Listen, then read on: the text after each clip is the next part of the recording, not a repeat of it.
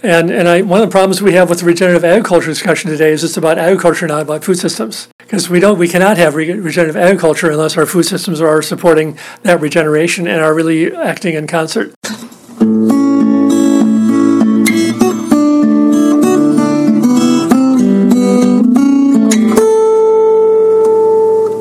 Welcome to the 283rd installment of Ear to the Ground, the Land Stewardship Project's podcast on family farming, regenerative agriculture, regional food systems, and local democracy. I'm Brian DeVore, editor of the Land Stewardship Letter. Ken Meter once did a study in a sparsely populated community in North Dakota that showed that if everybody in that region bought $5 worth of food weekly from a local farm, the overall economic value of those purchases would be greater than the money generated by thousands of acres of commodity crops grown in the area. This is a prime example of the kind of invaluable number crunching and analysis Ken has been doing over the past five decades.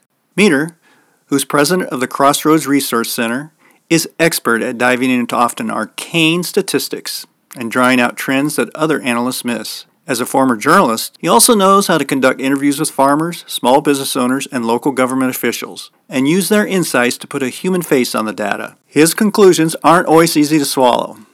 Turns out the U.S. agricultural system is really good at churning out record harvests of commodities that are sent all over the world or turned into industrial products like fuel. But this extractive system doesn't benefit the farmers or the communities they live in and has produced human healthcare costs that all of society pays for. The good news is that an increasing number of communities that are struggling with how to develop food systems that don't just export commodities and wealth out of the region have been bringing Ken in to help them figure out how they can develop food webs that could support a more sustainable system. Over the years, he's worked with 144 community partners in 41 states, two provinces, and four tribal nations. Island Press recently did all of us a big favor when they published Building Community Food Webs, Ken's collection of highly readable case studies that describes how communities from Indiana and Montana to Colorado and even Hawaii are confronting the dysfunctional nature of an infrastructure that makes it easier to ship in tomatoes from hundreds or even thousands of miles away rather than purchase them from the local farmer. I encourage anyone interested in how we can create a better way to pick up Ken's book. His opening chapter on the ways in which the U.S. farm economy extracts wealth from communities is worth the price of admission alone. As I outlined in Ear to the Ground episode number 282, LSP is currently working with the Crossroads Resource Center as we begin examining how to create resilient food systems in places like western and southeastern Minnesota. I recently sat down with Ken to talk about the difference between local and community based food, the important role grassroots efforts can play in creating vibrant communities, and why we can't fix agriculture as long as our food system remains so broken. But, as he points out at the beginning of our interview, before we dive into these other topics, we must come to terms with just how truly extractive and dysfunctional our current food and farming economy is. It's a, it's a term I started using in the 1970s, and nobody wanted to talk about it. And even today, I would say most policy circles and most academic circles do not want to talk about the extractive economy. It's the one elephant in the room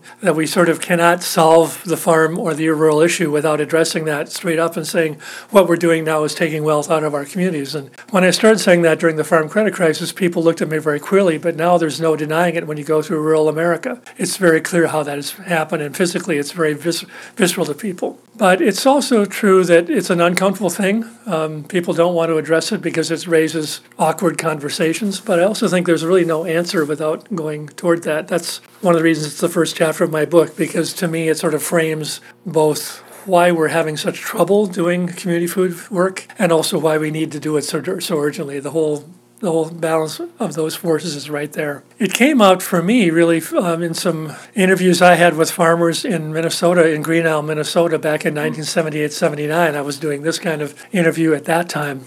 I, I, had, I, I was just starting out as a journalist myself at that point, and I had a chance to work for a small town um, weekly in Le Sueur, Minnesota. And that got me in contact with a little environmental group of farmers called SAVE, Save America's Vital Energy, which had stopped a power plant from intruding in their neighborhood. And as I got to know those guys, they told me very rich stories about when the farm economy was healthy. And those are those sorts of stories I wrote down in the book called Green Isle, which came out in 1983. They ended up predicting a farm credit crisis in 1979 when I was interviewing them in ways that I had heard nobody else talk about. And it wasn't until about the mid 80s where America realized that we were in a crisis. But they were the first people I heard who said, This is going to fall apart.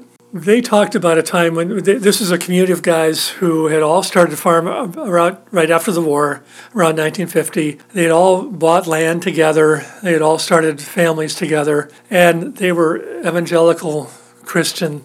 They were conservative Lutheran, they were Baptists, they were Catholics, they were NFO, they were Farmers Union, they were Farm Bureau, and they were Republicans and Democrats. But they all recognized that we have to raise our kids together if we're going to have a healthy community and if we're going to have healthy kids. Yeah. And they let all that slide and they worked incredibly hard to make sure their kids got four ribbons at the county fair and got to go to the state fair and that they, the kids learned how to be good citizens. At that time, USDA had these farmers' home, FHA had these farmer home local committees which were reviewing loan applications. It was a very wonderful policy system for making sure we could understand what was happening in the rural economy. Where every time a, a low uh, resources low, farmer came up and asked for a loan, his neighbors would review that loan application and say, "Is he telling the truth or not? Is it, we can see what he's doing in the field. Does that match with what we see in the loan application? And that reality check helped on people understand whether that loan was a good loan or a bad loan. That got wiped out after the farm credit crisis was over um, by political forces who didn't want us to know that. What they, what those farmers told me was you could start farming in 1950 and in one year make money enough to make a down payment on buying land. That's almost laughable today. One guy raised eggs for a year and then he had money for make a down payment. He said, You only go to a bank as a last resort. You kind of take your hat in hand and say, I'm really sorry I have to ask for money, but I can't go next year without a loan. And the banker was put in a position of actually deciding who got to belong in the community and who didn't, because if they returned down, turned down your loan, you might have to look for work somewhere else. So it's a very interesting, very different time than what we have right now. But what those folks, those farmers, told me was that you know the community had its own sources of generating its own revenue and its own wealth from farming back in 1950, and we've gone through a time when that's almost totally impossible today. Almost entirely by policy decisions that we've made very politically and consciously that were wrong. And they were, done, they were done by both parties when both parties were in power but they've been done on a set of assumptions that if we just scale up agriculture somehow, um, everything will be fine. The, the, joke the farmers told, I'm sure you've heard many people say, is you'll lose on every unit, but you'll make up on make up on the volume. And that kind of attitude was very much um, prevalent in those days. So uh, as I got continued to, I mean, first of all, I got to write this little book which predicted there was a credit, credit crisis coming, which turned out to be the core of the farm credit crisis in the 1980s. And then I started covering the crisis as a journalist, um, and I, I, I, know I covered the first uh, foreclosure bankruptcy proceedings in, in western Minnesota in that era, and some real tragic developments during that time what was so uh, amazing was that the farmers were talking about a system where basically they were now farming and wealth was being taken out of their hands as they farmed. They didn't use those terms. I don't think they understood it quite that way in, in, at that time. But I, I took their comments and I wrote that book, and then I went to the grad school for a year, and I found that there was data that the USDA was compiling and reporting annually that totally backed up their story, and no one was talking about that. So I started talking about that, and people basically thought I was crazy. But over time, that became a draft for a book I was going to write someday called The Extractive Economy, and that never got written. And also seemed like too negative way to, to to talk about it. Then, then I talked about a book called The Reversing the Extractive Economy, but nobody was willing to talk about the extractive economy yet, so that didn't make sense to people either. Over time, that's developed into my chance with my work to get to 41 states around the country and work in 144 regions, helping people develop some response to that reality. And, and, and just some real precious interviews and connections I've made in that work. Now we're able to talk publicly that there is an extractive economy, but it's taken us 40 years for that to become something we can even talk about. And I think the um, purpose of my first chapter is to really say, okay, we know it's extractive now, but why is it extractive? Mm-hmm. And I talk about really it's because of farm debt. Farmers have been willing to take on farm debts that they could not handle. They did it because they wanted to have a bigger tractor, they wanted to have prestige with their neighbors, they wanted to have to boast that they could produce more corn per acre, whatever. That process of taking on debt is one, what allows you to, to survive as a larger farmer, but also is what threatens your existence as a farmer because if you cannot pay the loan back, you might lose your land. It also drives the fact that farmers are making about five times the income off farm now than they are from farming. Yet they continue to farm because they like the lifestyle and they like being on the land and they feel very connected to their families and their roots in those communities. So I think the, uh, the book is an effort to say, it's paying credit, uh, paying debt on loans, and I'm tracking 800 billion dollars leaving more, more leaving the farm sector from interest payments than the federal government has ever put back into the farm sector over the last century. And over time, we've had richer data sets. I've been able to put better graphic displays together. Those are all charted out in the book, and it just kind of shows how the farm credit crisis wasn't just a credit crisis, but it was an excuse for the power structure to get farmers to buy into going to scale in a way that took more resources out of their communities. And very few people are willing to discuss it, even today. It reminds me of a, a, special series of articles that came out from Bloomberg News a few years ago where they were looking at the farm economy in a particular part of Iowa and basing it on land prices were going through the roof. It was record prices, and we're still seeing that in some cases. But they were saying, based on that, some folks were saying, look how healthy the farm economy is. But they said, that they really I'll give them credit they really dug into it and they said no it, it shows that we have a basically some landed gentry who have a lot of wealth tied up in land but we have a lot of people which is what it should be about who are not making money off of farming and are kind of the serfs kind of situation. You know we're kind of going back to the day back in Europe where we had that kind of situation. And I thought that was a really insightful way. And that's kind of some of the things you're looking at is people, if they pay attention at all to farm news, they may see, oh, commodity prices are at a record high or land prices are, rec- are at a record high. That doesn't say anything about how that, that community, that local community is doing. I think the mechanics of what you're doing is really important, how you're able to download information. But the questions you approach those numbers is so different than maybe what a lot of people uh, uh, the way a lot of people approach it. I, have tried to make ask questions that no one else asks because that's sort of my reason for being on the planet. But that also gets to be weird sometimes to be in that role. And I know the Rand Corporation did a very interesting study about wealth uh, creation in America uh, just before my book came out, in fact, too, which really showed the flow of money from uh, into the metropolitan economy and into the wealthy. Um, class too. Mm-hmm. So I mean, we're, we're now starting to get that conversation to be a little bit more earnest and honest. But um, it's just it's just very hard for people to. I mean, you know, we're kind of in denial about mm-hmm. lots of things right now, yeah. and this is one of them. But I, I was just doing some interviews from another state this morning. A, a colleague of mine did with some farmers, and the farmers are saying, "This is not. None of us are making money. It's not working for any of us, but we got to go to scale."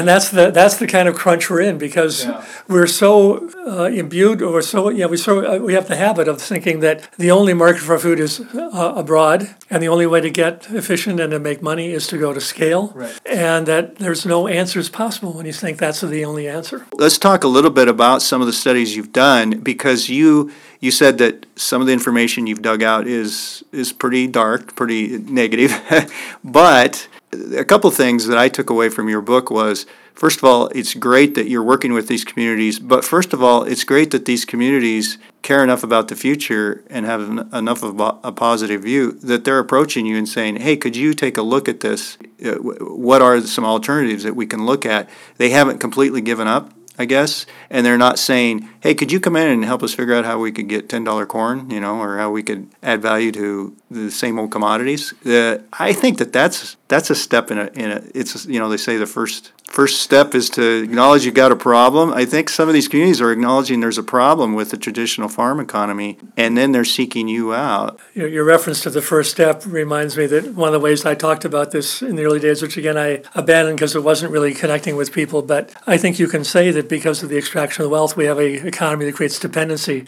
It's another dependency like chemical dependency. And it's the hardest one because we have such a myth of the economy being healthy in this country. But I would say also the, the community foods uh, movements have been underway at least since 1970 in my experience. And of course, there were earlier ones before, but there's this whole history of people knowing it's wrong, trying to do something about it, getting marginalized, doing what they can do. And out of that came the co ops in the Twin Cities. Out of that came a lot of the people who raise kids and their kids or their grandkids have become the leaders of new, mo- new, new efforts right now. But I could never have done this alone, even though it's been a lonely path. I've really depended on that kind of support and interest from other folks all around the country. What's clear to me is the, the creative edge of this is at the community level where people sit down honestly with each other and say, it's not working, what are we going to do together? And they start coming up with some response that's collective rather than I'm going to stay in my hole and not think about it, or I'm going to solve it by being the hero or whatever else in between. And uh, those are very difficult steps for Americans to take right now.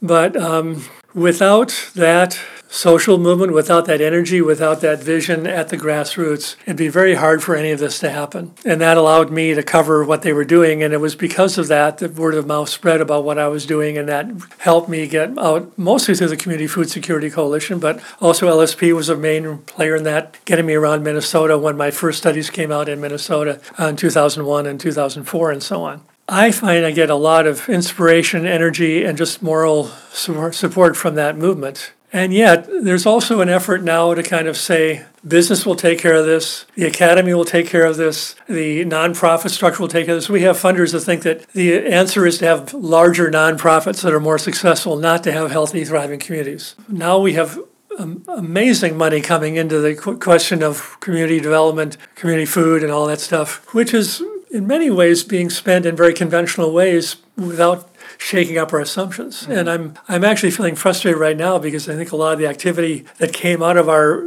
insistence that we have to address this problem is now going to make the problem even worse. Now the federal government is giving money to nonprofits to train communities how to do the work rather than how to listen to what they've been doing all along or to go out and find the leaders and help embrace their work and embrace what's emergent rather than saying that somehow the technical experts have the vision and the answers. Yeah. But it's much safer to say we have a organization addressing that problem than it is to actually solve the problem in the community because that involves a lot of complexity, a lot of difficult conversations, and a lot of time that we don't want to believe we're going to need to take. And, and, and uh, you know that's one of the, one of the things I've been most proud of in my work is trying to develop an analysis of where we're working in a food system that's changing every day. Sometimes when I measure something, it's obsolete by the time I, I report it, and yeah. that's true with a lot of the, the books that you and I both read, or the, the reports you and I both read, where the data is superb, but it, it tells a story that's old, and we have models based on a stable reality instead of on the fact that there are things moving and changing all the time and we have to look, see what's emergent to create a better way what's what we want, need to do more of to make to get where we want to go and how do we do less of the stuff that's really pushing us backward. And that whole process of reflecting inside as a community reflecting on change reflecting on um, building trust to have conversations that are difficult that's just a very um, very difficult thing because we believe so much in this kind of pure notion of individual freedom rather than autonomy inside a community context. One of the things that really struck me, like uh, for example, when I was reading the, I, I call them case studies, but they're, they're there's just, descriptions of kind of what some of the work you've been doing with these communities. For example, the one in Montana, how many moving parts there were, and how how important teamwork was you know, Montana was a wonderful place for people to sitting down and being honest with each other about what to do. And they, they describe very honestly in the chapter about the fights they had and how they have very principled disagreements where they say, okay, this is what I think, here's what you think. How do we come up with some resolution or some way of working together without agreeing? And um, they were just masters at doing that, um, partly because the population was fairly small and they were remote from policy circles, they were able to kind of take their own stance and not be worried too much about who was looking at them, which again is much more difficult today. But I also, you know, the, the folks there, like LSP, had a real had a, a real history of how do we come up with a piece of legislation that both both parties can support, and how do we do something that will move us in the right direction, but also attract wide support so it won't get dismantled the next term? And those conversations are quite difficult to have. But there, I think the the chapter uh, that chapter of the book really, I think, has wonderful stories about that collaboration. And I've seen lots of other writing about Montana that doesn't pick up on that notion of collaboration. There's still more of a tendency to celebrate heroes and heroines rather than the fact that people in community just found a way to really trust each other. That's a super good point. I know as a journalist, it's so much easier to write about some superstar, some rock star type person eh, who's got a real uh, engaging personality than to kind of dig into this collaborative type effort. And, and I think you do a really good job of that in the book of showing this is everybody's involved. Even some people you'd be surprised at who's in, involved with something like this who might care about food or farming, that kind of thing. Tried to write in my in my journalism background about you know bigger issues and about people collaborating, but they're not popular articles, and and I think you know that's it's difficult to get attention for the book because it's a story about people collaborating, not a story about trauma. Yeah. it's not a it's not a big. I mean, there's some conflict in there, but it's not a story about conflict, and and I think we're we're now kind of devolving our discussion down. This is gets back to our previous discussion. It gets down to personalities, and do we support a famous personality or the person who has the most social network? Hits or yeah. uh, the person who has the, the prettiest face or is it really about the substance of building vibrant communities which, which is a process that takes long-term investment very patient thought very careful analysis and you see countries in austria norway holland doing that very reliably over decades and then, of course, now we have that screen. We can't learn from Europe. We can't learn from anyone else. Right. Uh, African communities have been masters at collaborating with each other under incredibly trying circumstances, but we seldom hear that sort of the story of Africa. But I think what really is most crucial is that it's First of all, it's people, as we said before, sitting down and trusting each other and just saying, okay, let's let's have those conversations that are difficult and make sure we kind of we know who we're, what we're about, what we're trying to get after, what our vision is, and how we want to overlap and how we have to keep separate. Um, that's the first thing, and it's a group of people who can pull that off. But then I think most food webs that are successful are very good about drawing upon the unique assets of their place. What do we need what of the strengths we have? one of the capacities we can leverage to make something happen based on our own vision? So, one of your chapters addresses this idea of different, differentiating between uh, local and community based. Can you talk about why that's so important? Because that that's something that I've noticed a shift in, a little bit in language, but also I think it's a little confusing for people, for the general public. It, it's very confusing, and, and, and I, I say in, I, say in the book I use the word local as a shorthand because everybody loves the word local, and yeah. you know it's very easy to sell the concept of locality, but also the reality of locality is often not very strong. Um, in fact, I I did some work in farm to school here in Minnesota and found out that one of the schools I um, studied had declared bananas one of their top five local food items in their on their school food food budget. And you know something's wrong when you see results like that. The word local is very good because it, it suggests we hunker down and settle in the community and work with our neighbors and all those good things. However, it's so very easy to greenwash that term or local wash that term and say, well, what we're doing is local. And one of the classic examples is the farmer who told me about um, the major corporation that considered local food to be anything they could ship within 24 hours, which meant that Mexican produce was local to southwest Indiana. And it meant that the whole concept of locality just was meaningless. It was just basically, you know, do we have a truck going somewhere and can we fill it? That's really all it meant. Well, and the folks in Montana, I think, had the most eloquent answer for that. They said, okay, we're, we're working with communities that are on the border of Manitoba, border of Saskatchewan. Well, is local food buying food from Manitoba or is it buying something from, Mani- from somewhere in Montana? Mm. If, if they go into North Dakota, is it no longer local food? And, and I think those, um, those got them really thinking in very different terms about what local food meant. And they said, well, we're really trying to build our food systems that are community based. And they started using the term community based food systems. And that's really what I like to, that's what I prefer I find we kind of have to really bring that back, and that's one of the reasons I called the, the book Building Community Food Webs, because to me, the concept of a web and a spider weaving a, a set of relationships or a set of filaments that are very fragile individually but have a lot of strength together,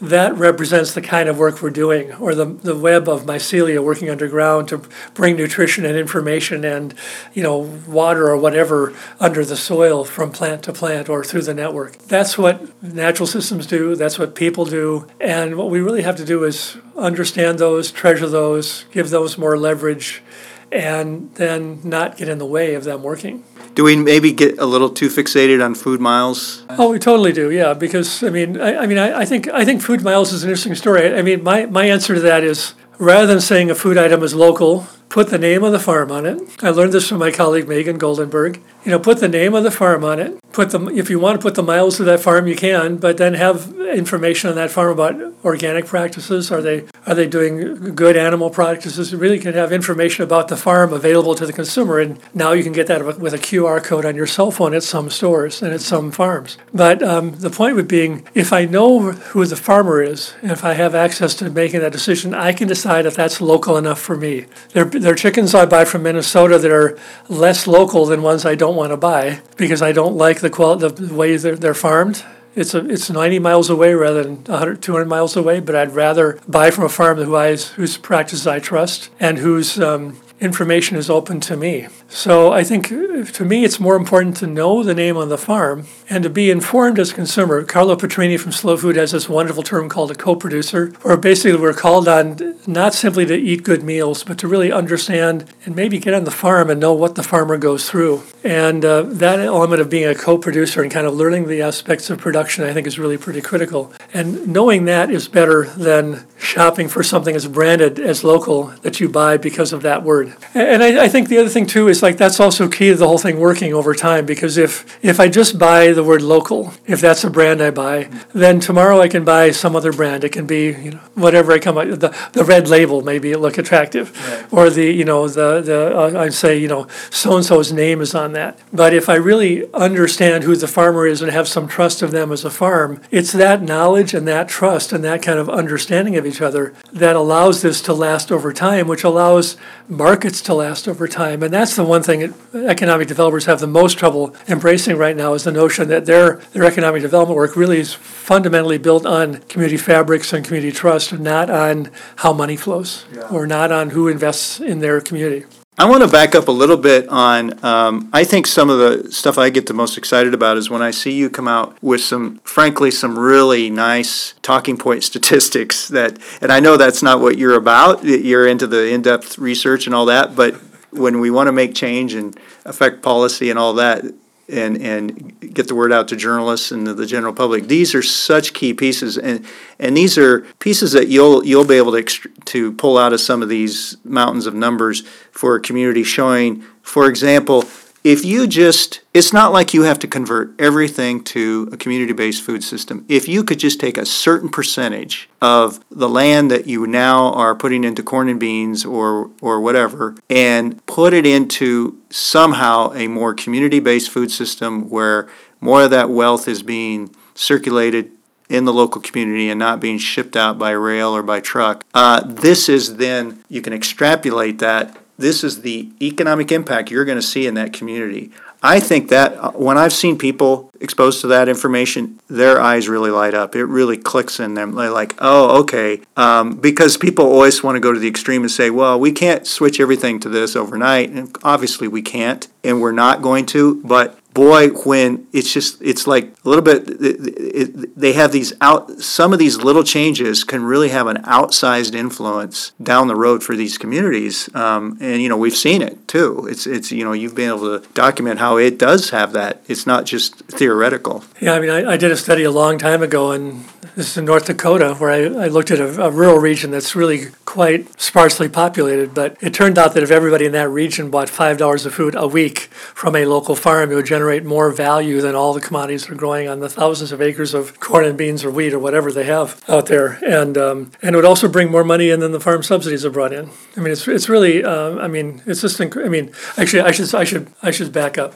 They could make more net profit by doing that than um, by doing the commodities. There's more money involved in the commodities, but there's also less inherent profitability. Yeah. But also, there's often more money coming in. There's more value coming to the county from that than from subsidies coming yeah. from the federal government. And um, you know, we're in a situation. I, I just did a study for uh, Central Illinois last week, uh, and 44% of all the personal income in this 11 county region is coming from public sources. And the, by far the largest source of income is transfer payments from federal programs. So you have these very strong farm production counties where we're almost entirely dependent on decisions in Washington, D.C. about who gets supported and why and when. And yet you have the residents of those counties complaining about the government all the time and saying, get that federal money out of my life. And I think that that's really a very scary thing because we don't have the manufacturing base. We don't have the wealth generating from farming anymore. We don't have people with real tangible skills of knowing how to make the things work that they want to make work. That reality is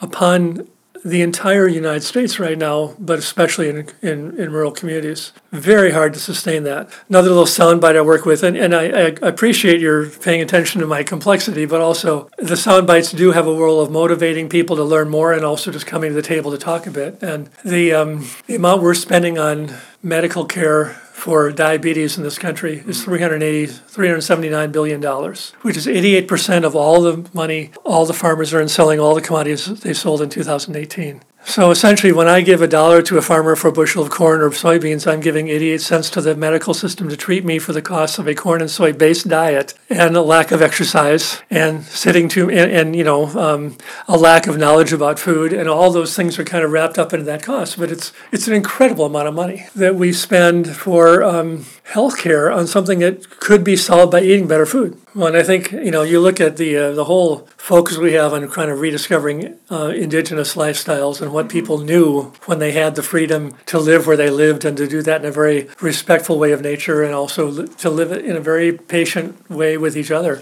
And you know, people grew up knowing which foods were healthy for them that were grown right there, or they could harvest from the trees or from the from underground or whatever. And people knew how to cook food together, and they they they used those times to celebrate life and to celebrate being together rather than buying something to store and take it home and eating by themselves. Yeah. And uh, I think we're going to have to get back to some kind of indigeneity where we have that sort of sense of respect for nature and relationship to nature and trust of nature and trust of each other. And those skills were sort of automatically generated from that way of life. And if we don't discover those, we're going to all fail. But also, um, that's kind of the answer for a lot of the other issues we're facing around uh, injustice, racial inequity, and just the kind of um, clueless, cluelessness of American politics right now. Reading that first chapter, I'd say, well, here's a pretty, this guy's got a pretty dark view of uh, the ag economy.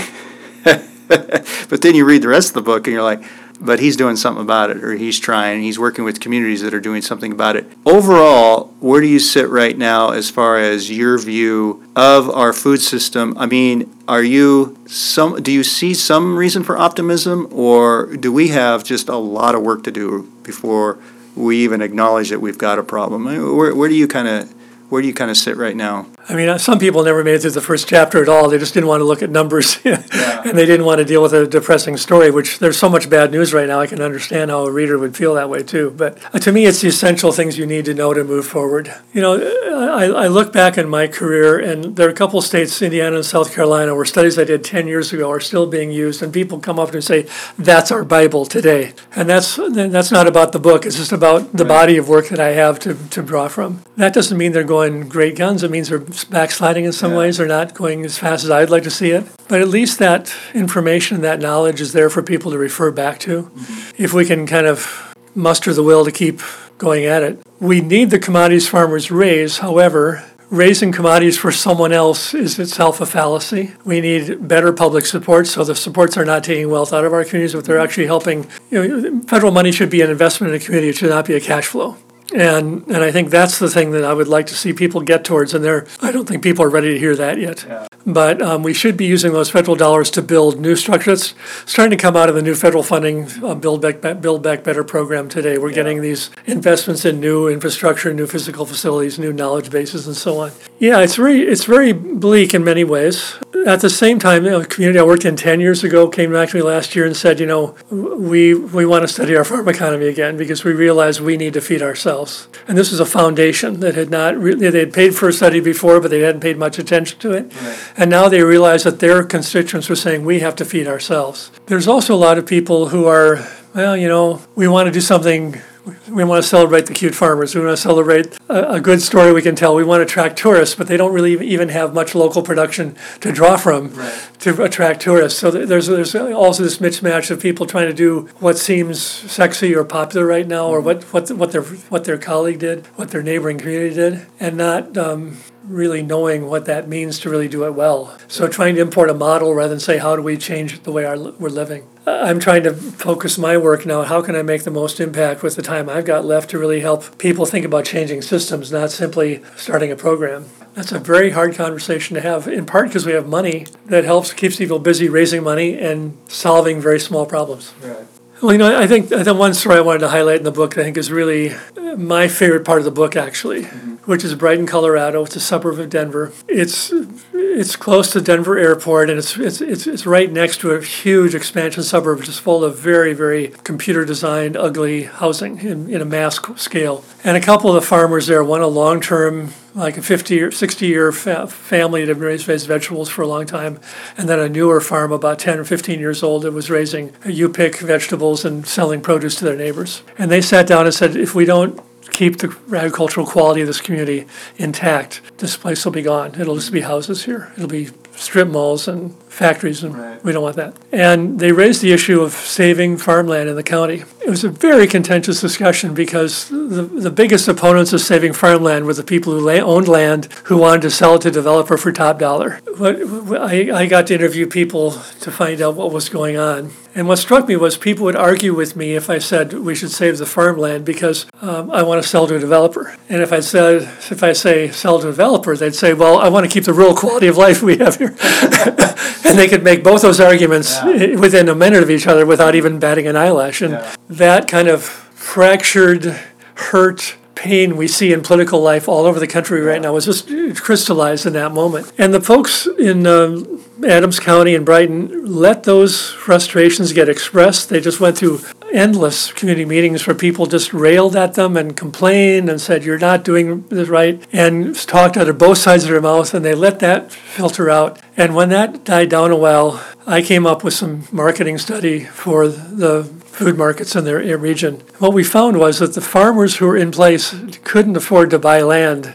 They wanted to expand. There were there were three large vegetable farms that had been operating as much as 100 years, selling nationally to markets all over and not caring about Denver, not caring about Adams County. But none of them could buy land because it was too expensive. So we made the argument that the only person, the only entity that could buy land its development value and save it for agriculture would be the city and the county, unless you found some fantastically rich individual who would be doing that as a charity, which I, I thought was unlikely. The county and the city worked together, which itself is quite stunning, and they decided to buy land at $60,000 an acre, $30,000 for land and $30,000 for water rights, and to keep that preserved for agricultural use in perpetuity. As soon as they bought the first farm, one of the loudest opponents of the measure shut up because it was her farm that was purchased.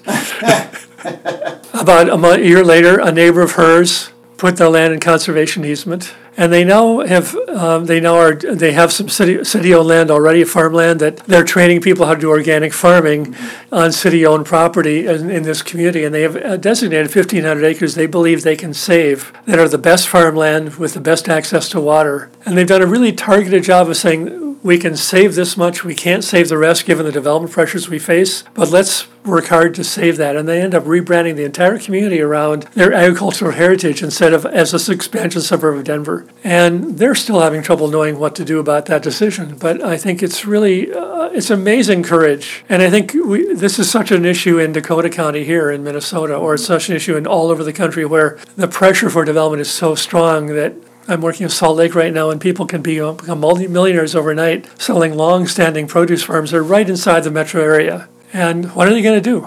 Are you going to sell the land to someone, or are you going to um, try to hang on farming where you're not making much money? And that question is going to happen at us all over the country. And I, I'm most proud of being able to kind of put that economic argument in front of people in a way that helped galvanize a cohesive action rather than a more of a divisive one. Well, I think that's why your work is so important in that if you could show these communities, so right now the choice is agriculture is not seen as the best use of that land. It doesn't have the, it doesn't have value anymore. It's like, well, we can always raise corn and beans somewhere else. But if you can show, well, in fact, it does have value to the community, and not just social value, but it has it has or you know kind of community value. It has economic value. That there are certain crops that could be raised locally that could, like you said, keep that wealth local, uh, keep it generated local. Then people don't always just see the best use of that land as development. You know that kind of thing. Yeah, I think that's true. And, and of course, the other, other situation is often the cost of services to new developments exceed the value of tax base you get out of the development too. Right. So that happens over and over again. And we've said that in many communities, and people do not want to hear that because it, it interferes with the flow of political money right now. But I, I think, you know, I think the other thing would be um, yes, there's money in it, but also if you make the decision based on money, you still get kind of the same answers we have today. If, if your only decision point is money, you can't go any further than that because you can always find like a, well, and that's why we have so many people focusing on new technology. We have to have do it more efficiently and have a bigger yields and you know more export markets and all those technological fixes, which really won't get us there. It has to really be a social change of how we value our connection to the land, how we value our health, how do we take care of ourselves at work rather than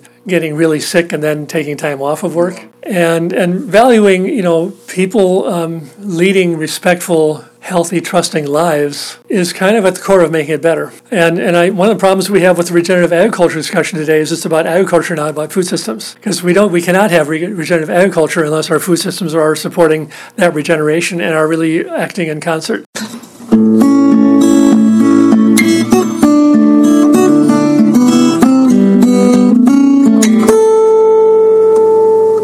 For more on Ken Meter's work and LSP's community based food systems initiative, see the podcast page for Ear to the Ground episode number 283 at landstewardshipproject.org. There, you'll find a link to episode number 282, which features a conversation with Amy Bacigalupo, who's leading LSP's work in this area. If you have comments or suggestions about this podcast, contact Brian DeVore at bdevore at landstewardshipproject.org or you can call 612 816 9342. By the way, it helps us greatly if you can give Ear to the Ground a rating on iTunes, Stitcher, Spotify, or whatever podcast platform you utilize. Thanks to Laura Borgendale, a Western Minnesota musician, for Ear to the Ground's theme music. And a special thank you to all of Land Stewardship Project's members who make initiatives such as this podcast possible.